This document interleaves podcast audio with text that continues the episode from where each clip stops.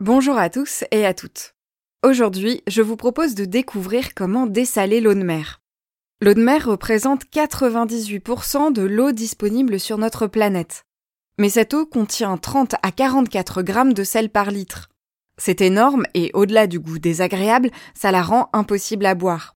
Car l'eau de mer provoque la déshydratation, tout l'inverse de ce qu'on demande d'habitude à une eau potable.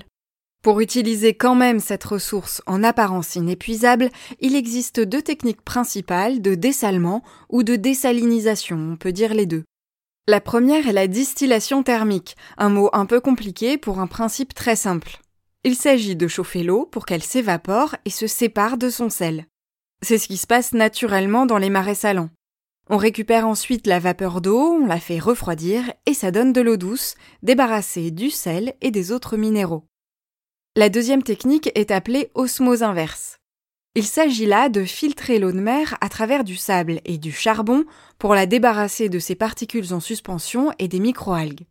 Cette eau, toujours salée, est ensuite projetée à travers des membranes très fines, tellement fines qu'elles laissent passer les molécules d'eau mais retiennent le sel. C'est donc de l'eau douce que l'on retrouve de l'autre côté de la membrane. Avec l'osmose inverse, il faut environ 2 litres d'eau de mer pour donner 1 litre d'eau dessalée. L'eau recueillie grâce à l'une ou l'autre de ces techniques sert notamment à la consommation humaine et à l'agriculture. Il existe aujourd'hui dans le monde près de 16 000 usines de dessalement. 44% des capacités de dessalement se trouvent au Moyen-Orient. En Israël, un quart de l'eau potable consommée est issue du dessalement de l'eau de mer. Et le dessalement est en plein essor dans le monde. On trouve aujourd'hui des usines aux États-Unis, en Amérique latine et en Chine par exemple. Mais le dessalement n'est pas une solution miracle pour autant, car il consomme 23 fois plus d'énergie que le traitement classique de l'eau douce. De plus, les investissements de départ pour construire les usines sont très élevés, et le coût de l'eau dessalée est 4 à 5 fois supérieur à celui de l'eau douce, la rendant de fait inaccessible aux pays les plus pauvres. Le dessalement perturbe également de manière directe les écosystèmes marins.